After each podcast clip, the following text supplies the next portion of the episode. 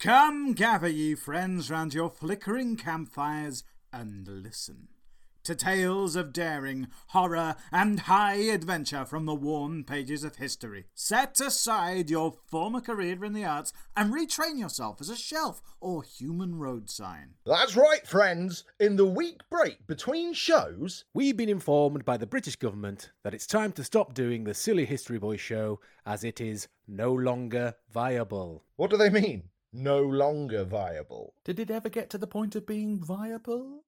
Well, it was fun. It was very silly, though.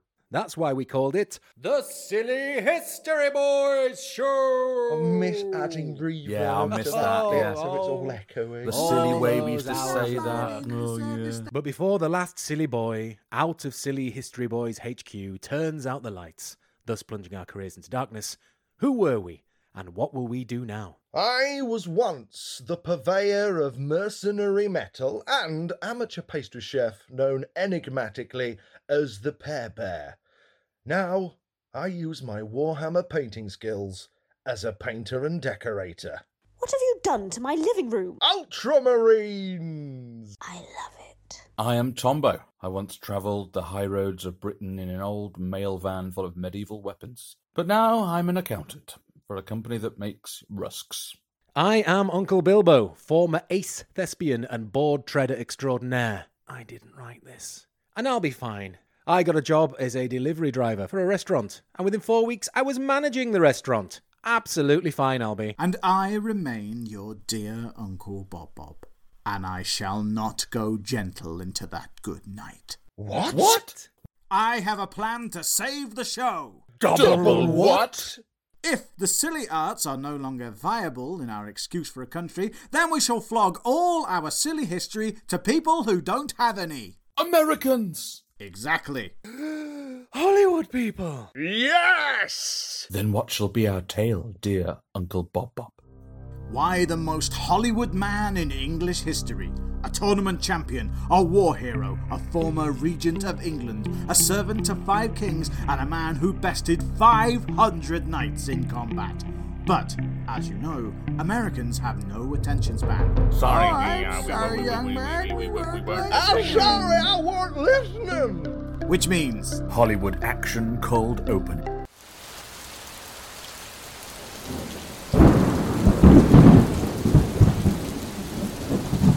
It is a grey and grim day in the Duchy of Aquitaine.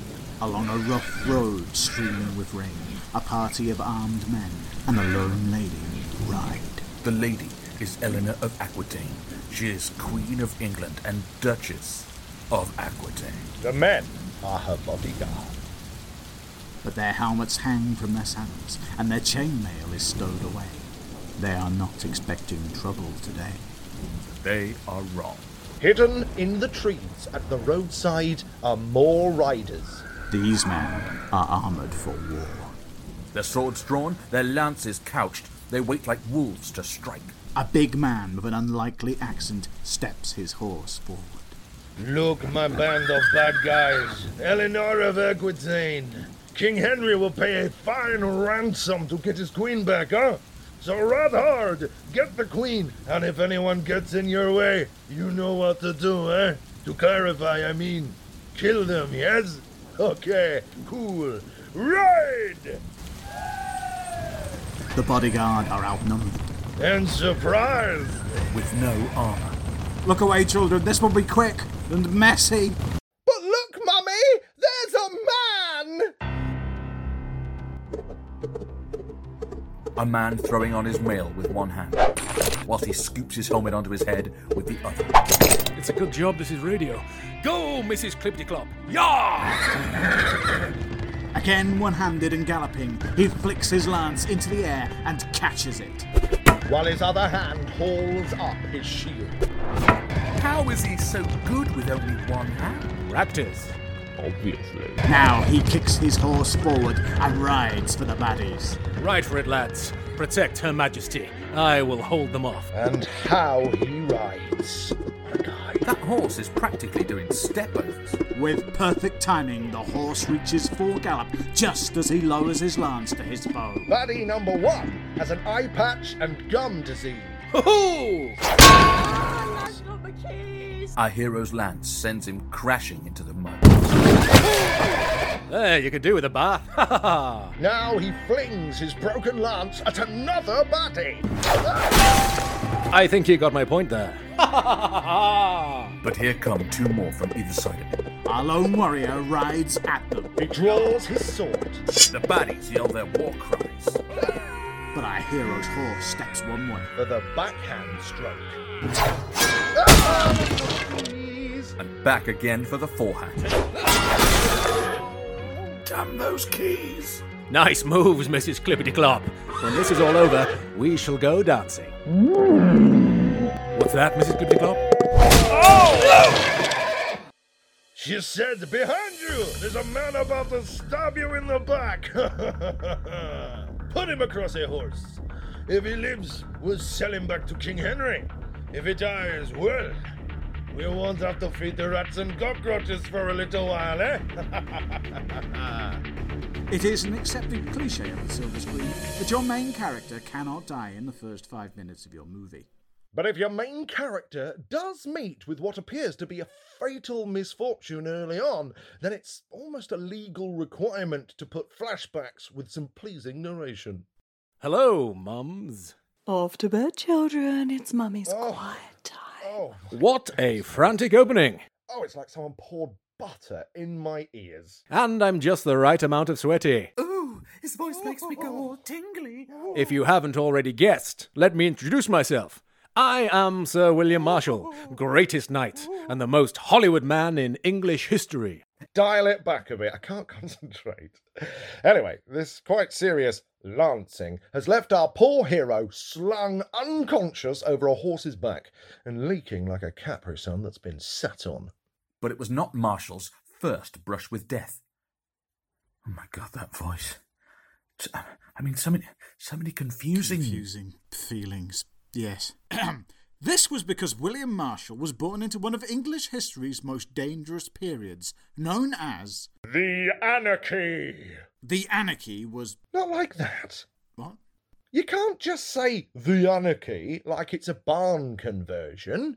You've got to say, the Anarchy! Oh, I see. The Anarchy! Was a terrible civil war fought between King Stephen...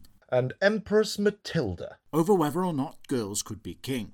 It's very interesting. But there isn't time. The Anarchy! Divided the country. Brother fought brother. Fathers fought sons. Dogs fought cats and so on. And then, in 1152... That's just before lunchtime. King Stephen besieges Newbury Castle, the home of English knight, Empress Matilda fan, and our hero's dad, Sir John Marshall. In the name of King Stephen, King of England, count of Boulogne, Joe... Oh, shut up. Oh, how rude. Must I have my men use your flapping gob for crossbow practice? Is that you, so-called King Stephen? Open your gates, Marshal, you dog. I think not, you B-side of a king. I think I'll keep my castle gates closed. And laugh as your men die trying to get in. It'll sound like that, but be merrier. Very well. Bring out the hostage. Ha! You think a frightless bird with a big neck will scare me? No, not an ostrich, you kumquat. A hostage. Anyway, look, I have here your son. Surrender. Or I put said son in a catapult and fire him at your wall. What? Of all the foul, base outrages, I ought to have your tongue torn out and use it to choke your mother to death with. I'm going to take your knees and rip them off and shove them so far up your... Hang on a minute. What son have you got? I've got lots of sons. Lots of them. Raised eyebrow. I don't actually know. Hang on. New boy. What boy are you? William, Your Majesty. Marshal, open your gates, or you'll be jet-washing William here off the battlements for weeks. Don't worry, young William, I wouldn't do such an awful thing. Once your father surrenders, you shall go free. I wouldn't hold your breath, your majesty. The thing about my dad is, he is awful. Did you say William? My second son? My idiotic oxygen thief of a second son. Do your worst. I have the hammer and anvil to forge new and better sons. Wow, that was cold. I'm sorry, William, it looks like I'm going to have to launch you out of a catapult. Oh. Yes, well, not to worry. I've been told that catapult is a very peaceful way to die, like drifting off to sleep. Right. Ready, Your Majesty. I have the catapult set at maximum elevation, and at this range I should be able to Jackson Pollock the boy all over the keep. It'll be very moving and speak to the human experience, I'm sure. Right. Okay. So it's come to this. I'm about to shoot a child out of a catapult.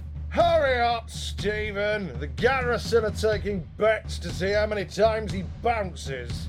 They're all idiots. We all know he's gonna burst. Like falling asleep, you say? Get in the catapult, kid. Oh, please, no! Fling him! Fling him! Fling him! Fling him! Make that little smear a big smear.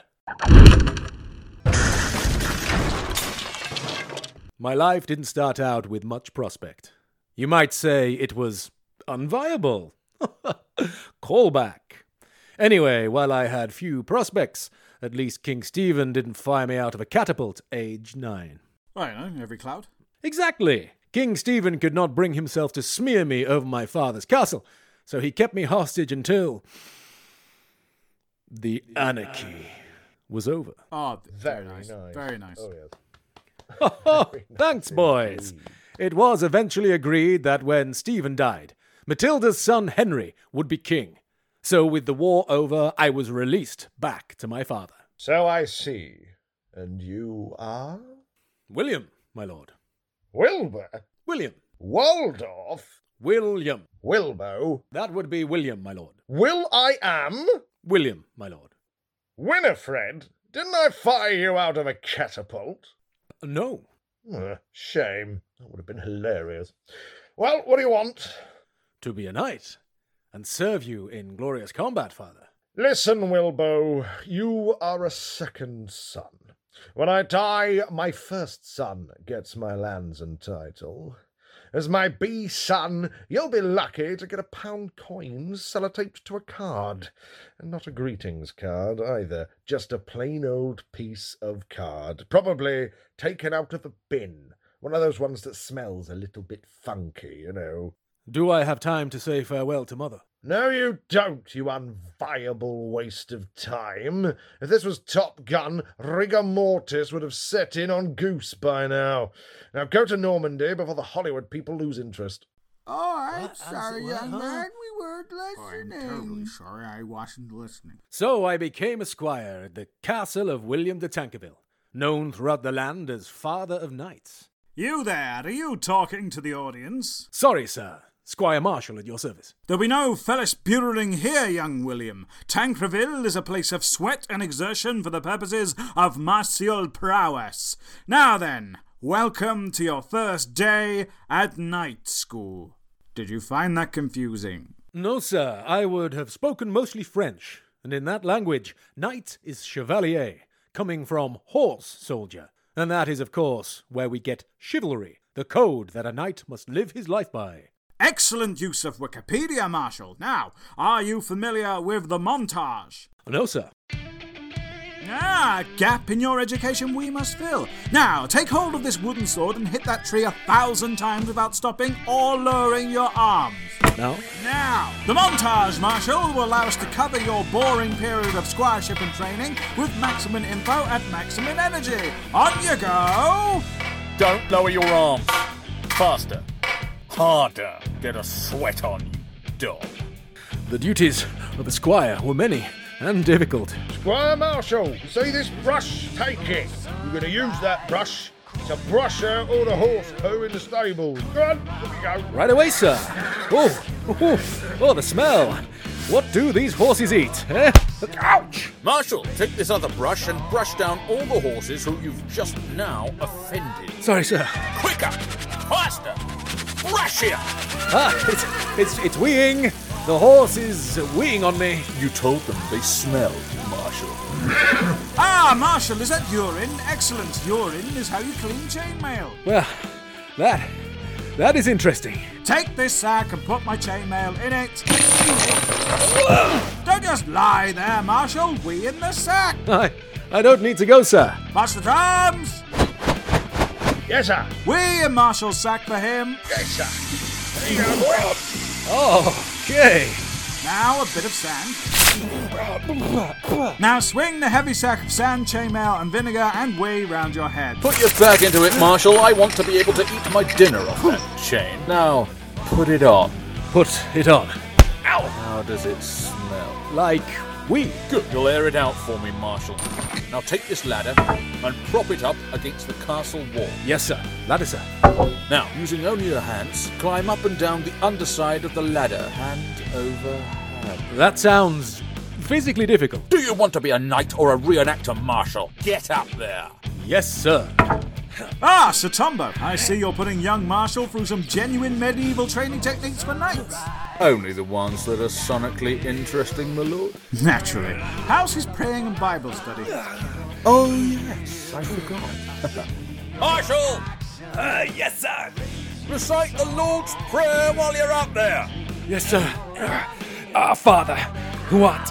Good to see Squire Marshall getting his sweat on already. Well, of course he's not a squire yet, my lord. As it is. Of course. At the moment, he's a page. Well, he's not a book, is he? Yes. A book has a spine. Hand over hand, Marshall, and pray louder! For now, he's just a page. If he serves well, he shall be a squire by the time he's 14. And if he serves you well then, why then he shall be ready for knighthood by the age of 21. 11 years of this to be a knight. Well, 11 years of this to be considered for selection to be a knight. He could always retrain.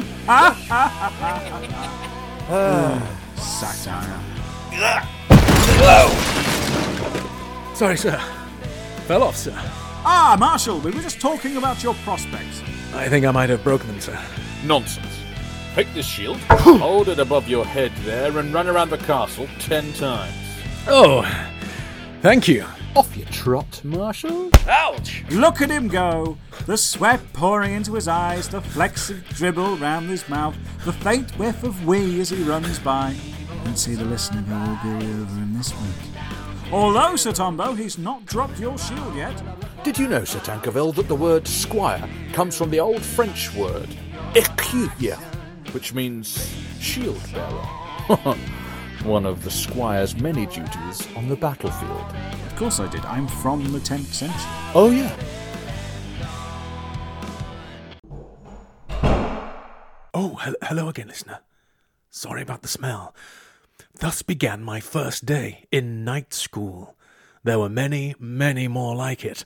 Of course it was hard, but I rose to the challenge with diligence and humbleness. Yes. Anyway, I rose to the hardships I faced diligently. Hammer his thieving brains out with me wooden spoon. Well, I was young, of course, and it is possible that I wasn't the most perfect page or squire, which is why I'm hiding in the cupboard. Found ya. Oh, hello, Cook. Do you know what nemesis means, Marshall? Sounds like an energy drink. A righteous infliction of retribution manifest by an appropriate agent. In this case, a wooden spoon. Take this. Oh, I always knew that hands were magic, but I never knew they were deadly too. Oh. What the devil is going on here? Justice, my lord. Marshall, is that you in the cupboard? Stand up, boy! Now then, Cook, I assume you're not conducting a test to see if a wooden spoon is a viable bludgeon in combat. My lord, this boy did steal a 26-inch Spider-Man birthday cake from me kitchen there, and then he did consume it by himself. Oh, Marshall, no wonder the other boys call you Gast the Andy. That means greedy guts in Old French, my lord. I know that. I speak Old French. Oh, sorry. Marshal, tomorrow I ride early. You will be up at dawn and have horses ready. Yes, my lord. And Marshal, see you prepare a horse for yourself. I have something that you should see. What of my cake, my lord? Ah, forgive me, cook. Yes, do carry on. Thank you, sir. Ouch! And so, bruised from his thrashing, William Greedy Guts Marshall got up so early it was late, and readied horses for a mystery ride. Was that last part about cake true? No, we made that up for laughs, but they did call him Greedy Guts. Now be quiet and eat your popcorn. They rode till they came to a ridge that overlooked a great plain. Just imagine the one in The Lion King. You know, the one that he falls off. Oh, spoilers for The Lion King, by the way. And there, young William Marshall caught a glimpse of his destiny. Banners fluttering in the wind, the pavilions row on row. I heard the roar of the crowd, and I saw the splendid riders. In full armour they rode. I watched as they snapped down their visors, dropped their lances, and spurred their horses to the charge. And the crowd cheered as they met. Not many tournaments in England, are there, Marshal? The King banned them, if I understand correctly. It's beautiful, sir. Well, you can't smell the horse poo and blood from up here, but I know what you mean. Marshal, I'm showing you this because you have been unlucky. A second son does not inherit, and so he must prove himself. But down there, we are all, to some extent, equals. A man may have better weapons, armour or training, but when it comes down to it, through the strength of his arm and the steadiness of his eye, any man, assuming he's not a poor person, may win wealth and fame of his own. I will, sir. That's the spirit, Marshal. I will change my stars, sir. Like in A Knight's Tale with Heath Ledger. You will, Marshal, I'm sure, but not like this. Not like this. No, Marshal, this is Hollywood bullpoo. Pear Bear! Yes, sir? Deploy the montage! The two knights riding at each other with ladies in pointy hats, fluttering their hankies at their favourites, is a joust. A joust is not a tournament. A 10th century tournament is more like a war game. And its main event is the melee. In the melee, teams of knights fight teams of other knights. More like an actual battle, but smaller. The word melee comes from a French word meaning to mix or to muddle, and refers to the churning storm of steel that the competitors threw themselves into. No quarter. Ow! No holds barred. Medieval mayhem! Oh, I landed on my keys. Unless somebody knew. It sounds jolly dangerous. That it is, but we do fight with blunted weapons. Oh, that's good then. Well, that's not to say that people don't get hurt. Oh, Lord, no. People get badly hurt all the time. It was said that a knight was not a true knight till he had seen his blood flow and felt his teeth crack beneath the mailed fist of the foe. Knights were trampled to death by horses. Received 3-foot-long wooden splinters in their eyes. Or just got overexcited and smashed each other's brains out in pieces. There were, of course, fabulous prizes to be. Yes, and perhaps better than that. If you could get an opponent to yield, you got to keep all of his stuff. Horses, swords, armour, and best of all, ransoms. There isn't a sweeter word in the English language or Old French. Get a man to yield and take him prisoner, and his family would have to pay you a large sum of money to get him back. It was something that poor, landless, unviable Bill Marshall was going to get very good at some point. Lovely, lovely money. Perhaps it was this little sniff of coin that suddenly made him take his training a bit more seriously. Because, at the age of 20... 1 year early, William Marshall was knighted. Kneel, Marshall. This is your vow. Be without fear in the face of your enemies. Be bold and upright so that God may love thee. Speak the truth, always, even if it leads to your death. Safeguard the helpless and do no wrong. That is your oath, and that is so you remember it. That slap you just heard is the collet, the last blow that Squire William will ever receive. Now that he's a knight, he will not endure violence again without reprisal. Good job you were a squire when I was dishing out the slapping, eh, Marshall? Yes, Sir Tombo, there was a fair bit of slapping at night school, wasn't there? And, correct me if I'm wrong, but you're not actually an historical figure, are you? What are you getting at? Means I can do that. School's out, Tombo. After the fighting in Normandy had finished, Marshall was selected for a special mission. Think back to our Hollywood cold opening, and you might see where this is going. Eleanor of Aquitaine was Queen of England. She was married to King Henry II, who was King of England. Who you may remember as Empress Matilda's son. From the start of the show. Did you learn something? Good! Learn something! Now can we have money from the Arts Council? Hi, Gloria. Marshall was chosen to help escort the Queen from Aquitaine to Normandy. But as you know, on the way they were ambushed by baddies. And William was badly hurt. What's that, Mrs. Clippity-Clop? Oh! Put him across a horse. If he lives, we'll sell him back to King Henry. If he dies, well, we won't have to feed the rats for a little while, huh? And so I lay across a horse, with a gaping lance wound in my thigh. I was pretty lucky to be alive. Don't worry. The dungeons at my castle are next to the toilets. That doesn't sound very hygienic. Well, the rats and cockroaches and frogs don't complain. You better hope you're ransom before that leg falls off, huh? You are wealthy and a firstborn son from a good family, aren't you? No. Oh dear! And so, with the evil laughter of Guy de Lusignan's difficult-to-place accent ringing in his ears, William Marshall was taken to the dungeon. With the rats. And cockroaches. And the sepsis. Ah. He wasn't kidding. It's really close to the toilets. Will he escape?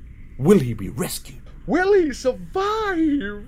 You'll have to find out in the next exciting episode of The Silly History Boys Show! Oh, it's not the intro. And for bringing you to this medieval toilet dungeon, we are all particularly sorry.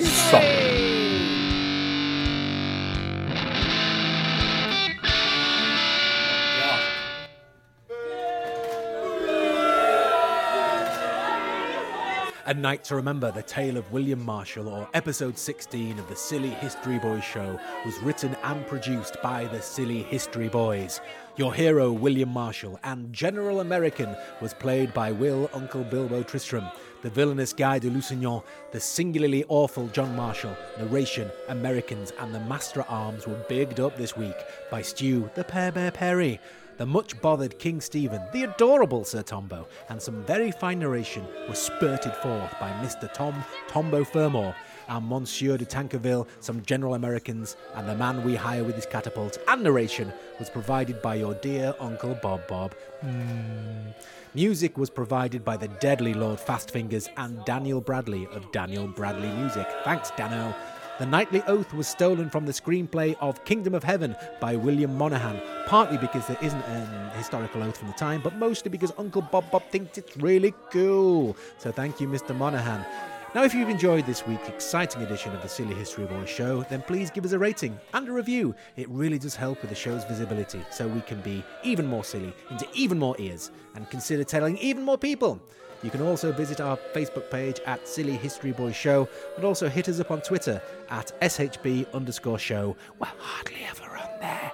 And if you would like to send us a sample of your booing for the credits, or if you have a suggestion for which historical or mythical figure we should get silly with next, then please drop us an email on sillyhistoryboyshow@gmail.com. Additionally, we must remember that the young William Marshall was portrayed by Harry Hazmat Pear Bear. You may remember him prior to him being fired out of the catapult. Hazmat was cast in this particular role as he has a lot of experience being fired by medieval siege enginery. Pear Bear doesn't really want to pay for a bus pass for him to go to high school, and so instead the Silly History Boys trebuchet fires Hazmat to school every morning. He comes crashing through the gym window with a big smile on his face and a load of glass in his head, and then ready to work. There we are. What a lovely dad. We also must extend further thanks to Lara.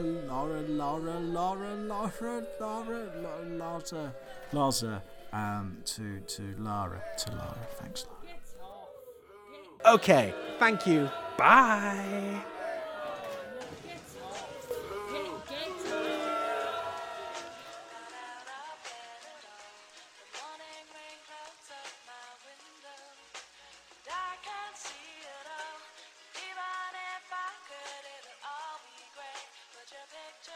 Rob, I must say, I am now broadcasting my lines for this podcast in my shed.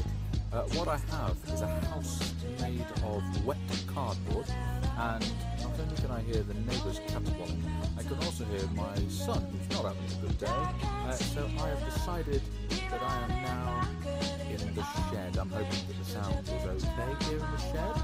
I have a camping light so I can sit or fall over. So there we go. I'm in the shed. I'm gonna be the worst person ever now. The whole thing again? Yeah. Oh no! What a guy.